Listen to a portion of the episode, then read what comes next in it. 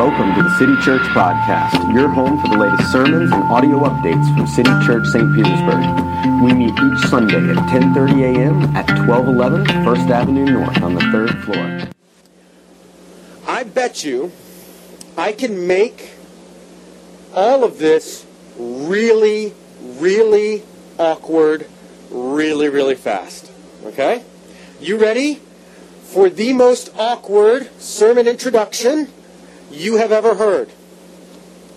That's that's a high bar, I know. I've heard some bad sermon introductions. I've given some bad sermon introductions. But let's talk about sex. Baby. Sorry, I had to. No, seriously, we're going to talk about sex today. Just saying that immediately makes things awkward. Immediately makes everybody just a little bit tense, a little bit giggly, a little bit, uh, what's going on here, right? One of the things that we do here at City Church is uh, we preach through books of the Bible consecutively. Sometimes we'll take a break to do uh, something special for Advent, the time around Christmas. Sometimes we'll take a break to do something like the Apostles' Creed that we went through this summer. But by and large, our habit here at City Church is to go week by week through books of the Bible. One of the things that that means is that you're going to come across passages that wouldn't necessarily be the ones that I would pick to preach on any given Sunday, right? I mean, I'm going to have to stand up here and talk about God and sex for the next twenty minutes or so, right? This is this is just as awkward for me as it is for you. Sit back, don't worry, hang on. Why? Why is it so awkward, right? I mean, think about it. Even our closest of relationships, whether that's our spouses, whether that's talking to our best friends, when the st- the subject of sex comes up, it immediately gets weird. And the church talking about sex amplifies that. Whenever the church begins to talk about sex, it sort of has a, that's even more awkward by a degree of exponents. Why? Well, for one thing, the church has historically really struggled to talk about sex because it has only talked about it in negative ways. Right? If you could summarize the bulk of the church's teaching on sex, especially in the past five hundred years, fifteen hundred years, it would be something to the tune of this. Sex is bad, okay? Don't sex, you guys, okay? It's, that's the great thing about awkward topics is it makes times to laugh a little bit more funny because it's a pressure release.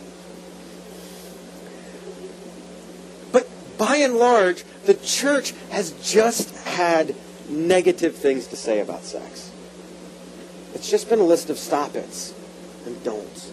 And it has not painted a picture of what God intended sex to be. The other reason why it's really awkward for the church to talk about sex is because what the Bible teaches, what Jesus teaches about sex, is stands in strong contrast to the general received wisdom of our culture. What our culture says is normal about sex, and what God says is normal and normative about sex are two different things. And honestly, they're so far apart that we don't even know how to start a conversation about it, right? Have you ever heard someone say something that you disagree with so much that you just can't even, like, you just literally cannot even, right? That's where that phrase came from. When your mind just stops, when the gears just kind of grind into place because it's like, n- no, no, I can't even tell you how wrong you are about that topic. So many times the church has felt that way. It's felt like it's under siege, that it has to circle the wagons. And I think one of the real reasons that really underlies both of these and really underlies the church as a whole and our inability to talk well about sex is that we don't have a good, robust theology of our bodies.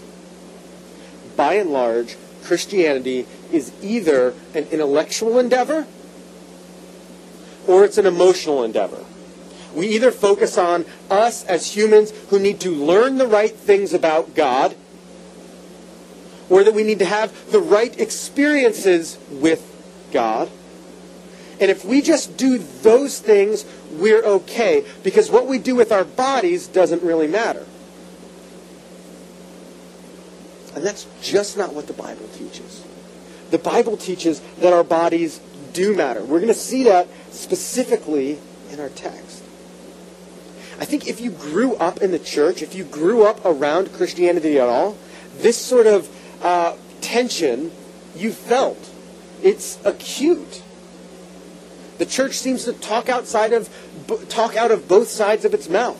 Hey, hey, sex is bad. Don't, don't, you guys. That's bad. Well, unless you're married, and then it's really good, but you shouldn't. And the church has struggled. And not only does the church struggle to talk about sex, in that vacuum of talking about it, the culture has a lot of things to say about sex. Right? Think about the words that we use to modify the word sex. Casual sex.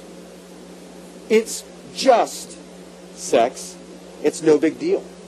And then we begin to think about how religion impacts our sexual ethics. No, no, no. Anything that tells me what I can and can't do is repressive. Stop it.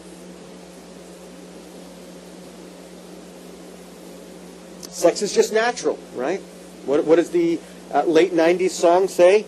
Baby, you and me are nothing but mammals. And our culture has sort of taken sex, and we've, we've just made it a very transactional thing. It's no big deal. What's interesting is that we've been walking through the book of Corinthians, Paul's first letter to the church at Corinth. And in so many ways, our culture mirrors their culture. The, the patron deity of Corinth, the god that everybody sort of looked up to, that the city was built around, was Aphrodite. And Aphrodite, among other things, was the goddess of sex. And the way that you worshipped Aphrodite was by going down to the temple and sleeping with a prostitute. That was literally the way that you worshipped Aphrodite. And so the church in Corinth was struggling with this idea because their culture told them, look, had a bad day at work? Go grab one of Aphrodite's prostitutes. Had a good day at work? Blow off some steam, go grab a prostitute. Right? The way that we, we think of prostitution, and in our culture, it's one of the few things that is still slightly stigmatized. And yet in Corinth, it was not stigmatized at all. The way that we talk about casual sex, just sex, it's natural, don't worry about it, is the way that they talked about the temple prostitutes at the temple of Aphrodite. In fact, so much so, that the church at Corinth, Paul was writing to them, and the church at Corinth had told him, no, Paul, be cool. It's fine if I go see the temple prostitutes at Aphrodite. Everybody does it, and I'm just blowing off steam. It's natural. It's just the way of business. And Paul comes in, and Paul sort of sort of looks around, and he looks at them, and he looks at them like that, that commercial where the, the two elderly women are talking about Facebook, and the one looks at the other and says, I unfriend you. And the other stands up indignantly and says, that's not how this works. That's not how any of this works.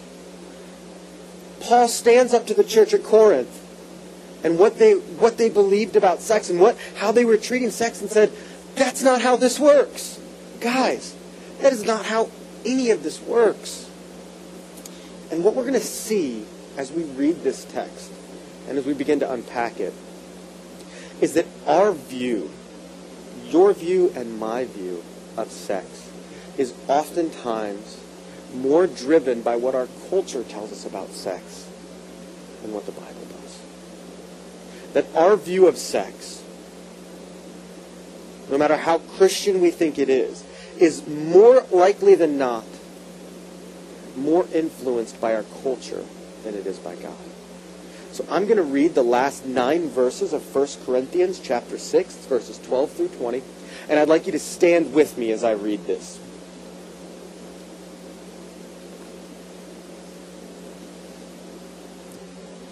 Paul writes this: all things are lawful to me, but not all things are helpful. All things are lawful to me, but I will not be dominated by anything. Food is meant for the stomach, and stomach for food, and God will destroy both one and the other. And the body is not meant for sexual immorality, but for the Lord, and the Lord for the body. And God raised your, and God raised the Lord will also raise us up by His power. Do you not know that your bodies are members of Christ?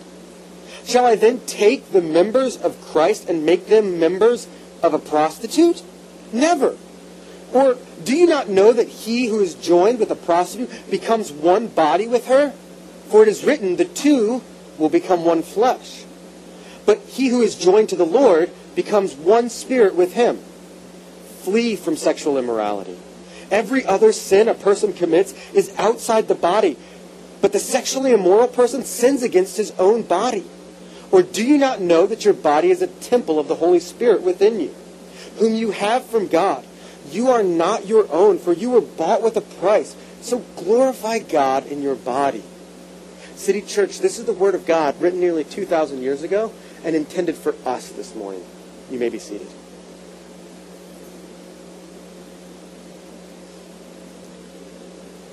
Paul walks through this issue, and he has already started to address some of the uh, the sexual brokenness that the people in Corinth and that the people in the church of Corinth were experiencing. You remember two weeks ago we talked about a guy who was sleeping with his stepmom. This week Paul comes right at it. And, and sometimes when we read this passage that we just read, uh, it's a little bit confusing. And what's so confusing about it is the way that Paul is laying out his argument here, the way that Paul is teaching this. He's using their own words. And so if you look in your Bibles, there's quotation marks. And what you see in those quotation marks is Paul is kind of showing those the people, here's what you say. You say to me, hey, all things are lawful to me. I'm a Christian, I've been forgiven by Jesus, I can do whatever I want. And Paul says, yeah, that's not exactly how it works, guys. And so Paul has this back and forth with himself, but he's using the words of the Corinthians. And he says, you say that all things are lawful. I say to you, yeah, but not everything's helpful. Not everything that you can do is good for you. You say all things are lawful to me, but I'm telling you, don't be enslaved. Don't be dominated. Don't be ruled by anything. And then he gets to the really big part, what they really are trying to say, what they're really trying to argue.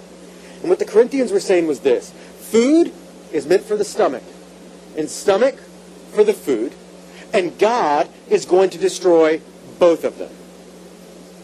The argument that the Corinthians were making was that our sexual appetites are nothing different from our regular appetites. That when I get hungry, I eat. And when I'm done and I'm full, I stop eating. This is the way of life. And guess what? God's going to destroy it all anyway. Who cares? And what the Corinthians were doing was saying, this is just natural. Just like I can be hungry, I can be aroused. And it's not weird. Paul, I'm just blowing off steam. Paul, this is no big deal. This is just the way it is. And what's interesting is that the people of Corinth are arguing that, look, my body is going to get burned up.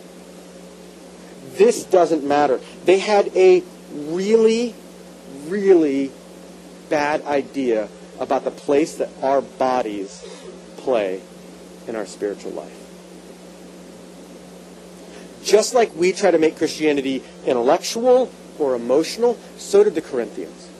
And they tried to do this, and they tried to say, look, this, this body has nothing to do with my relationship with God. Who cares what I do with this body?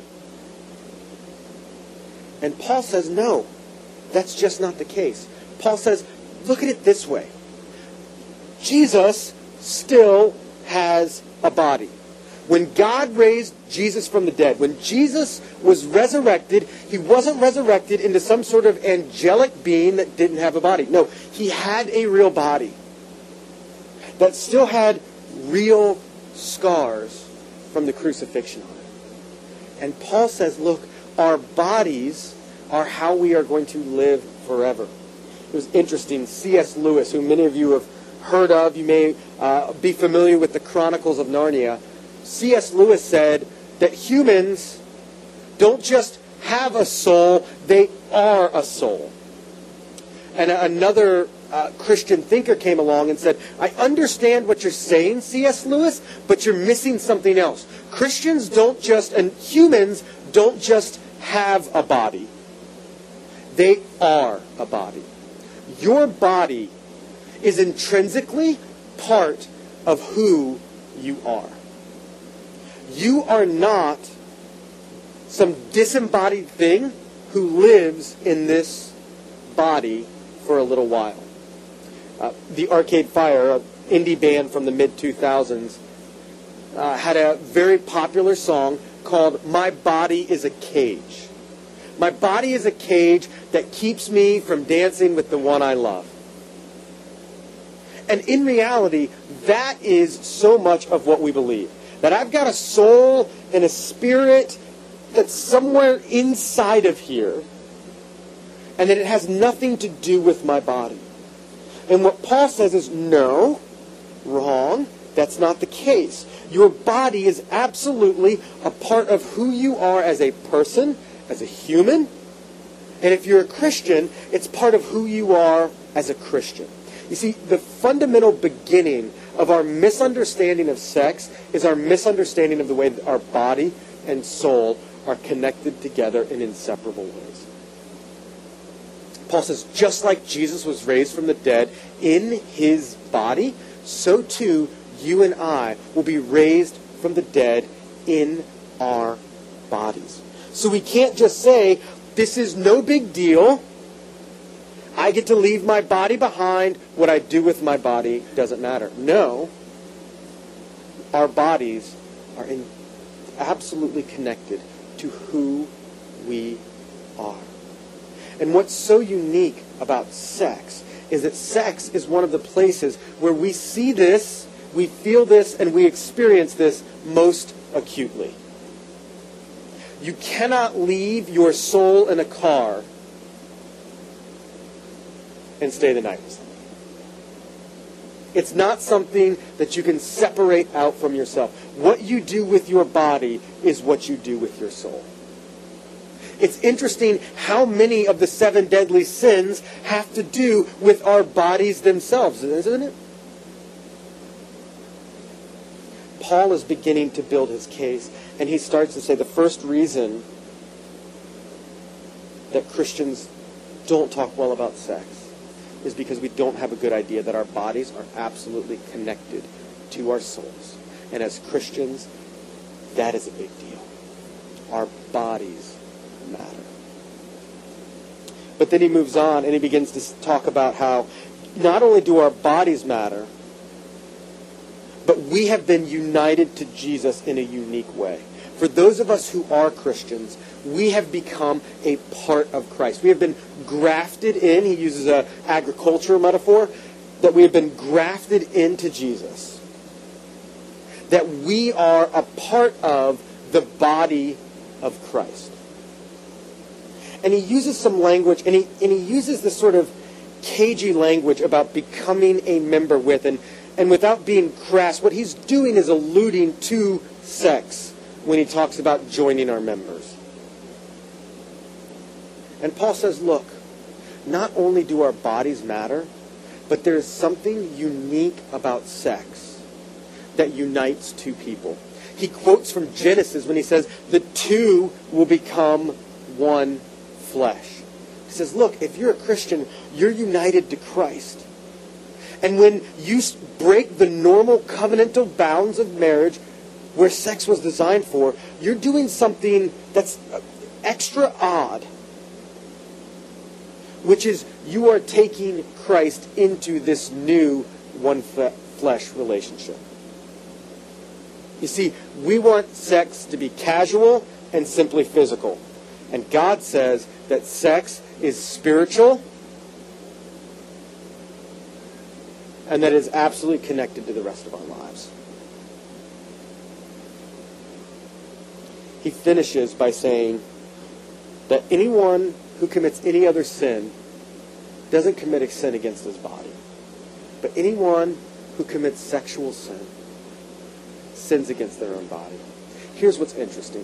When people say, hey, could you meet? I, I, I need to talk to a pastor about something. Or when some couple says, hey, can you and Angie do premarital counseling? Can you guys do relationship counseling? Can you guys do marriage counseling? Can you do something like that?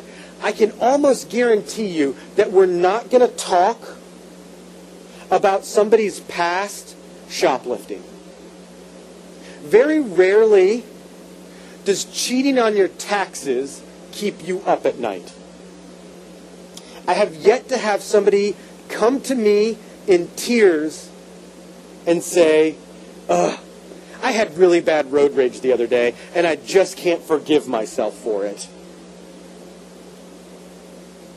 It doesn't happen, right? Oh, you know, yeah, definitely... Definitely stole that kid's B M X bike when I was twelve, and it's haunted me for the past thirty years. Can you counsel me on that? No. No, that, do- that doesn't happen, right? But what does happen? Hey, I have some real sexual brokenness. I need to talk about that. I have some stuff in my life that I'm not proud of. We, we need to I need to talk about that. And what's interesting is this is actually where our culture does have some things to say. I mean, think about so many times in our culture what's going on right now with so many of the people being, uh, Hollywood coming out with all of the abuse scandals, right? That's bad. That's really bad. It's not okay. Why is that not okay? Because we know that things that bump up against sexuality stick with us in a way that is unique. And Paul says the reason that is, is that we are God's temple. And the way, if you were an ancient king, to show that you had absolutely dominated the people that you conquered, the way that you would go in and say, I'm the king of this place now, is that you would find their God and their temple. And you would go in and you would desecrate their temple. I'm going to take the thing that these people revere the most. I'm going to take the holiest and purest place that they have, and I'm going to go in and I'm going to desecrate it. However they decided was the most offensive way to do that. Why? Because there was always a place where there was a temple that was to be kept pure. And that's the metaphor Paul begins to use. He says that we and our bodies themselves are the temple of God. And so because of that, he gives one of his strongest commands in this book. Flee. Run away. Do everything within your power to flee sexual immorality. The good news in this text is this. He ends it by saying, you are not your own. You have been bought with a price. And for some of us this morning, we have become complacent. And we're comfortable with everything that's going on in our life. We're comfortable with our view of sex. And we're comfortable with God keeping his nose out of our business. And to those folks, this idea that we have been bought with a price is a distinct reminder that Jesus on the cross experienced the shame and the guilt that we deserved. That while he was on the cross, Jesus was experiencing one of those moments where it's not just body, but it's body and soul together as he was physically and spiritually tortured. And for some of us, we need to be reminded that the price of our salvation was great. But for others of us, our brokenness is very real. It is something that always lurks in the back of our mind and behind our shoulder. It's something that is frustrating to us because we just can't shake it. And when we see Paul say that we have been bought with a price, it is a reminder that despite everything that you have done, despite all of your brokenness, despite all the ways that you have misused sex and sexuality, that Jesus willingly paid the price to buy you back. That Jesus values you so much that he would walk through the shame and guilt and anguish that you walked through every day. He walked through that on the cross for you.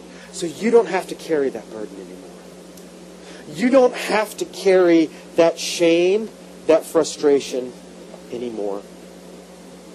And so Paul says, because you are bought with a price, whether that's a reminder of how deep Jesus' love is for you, or a reminder of how deep the cost was. He says because of this, because while sexual sin is something that haunts us worse than the rest of our sins, it is not unforgivable. It is absolutely forgivable by Jesus. And he says because of that, glorify God with your body. Whatever it is that God has called you to in life, whether that's marriage or singleness, whether that is is celibacy or something else, paint a beautiful picture of the faithfulness of Jesus to his church through your faithfulness in your body. Let's pray.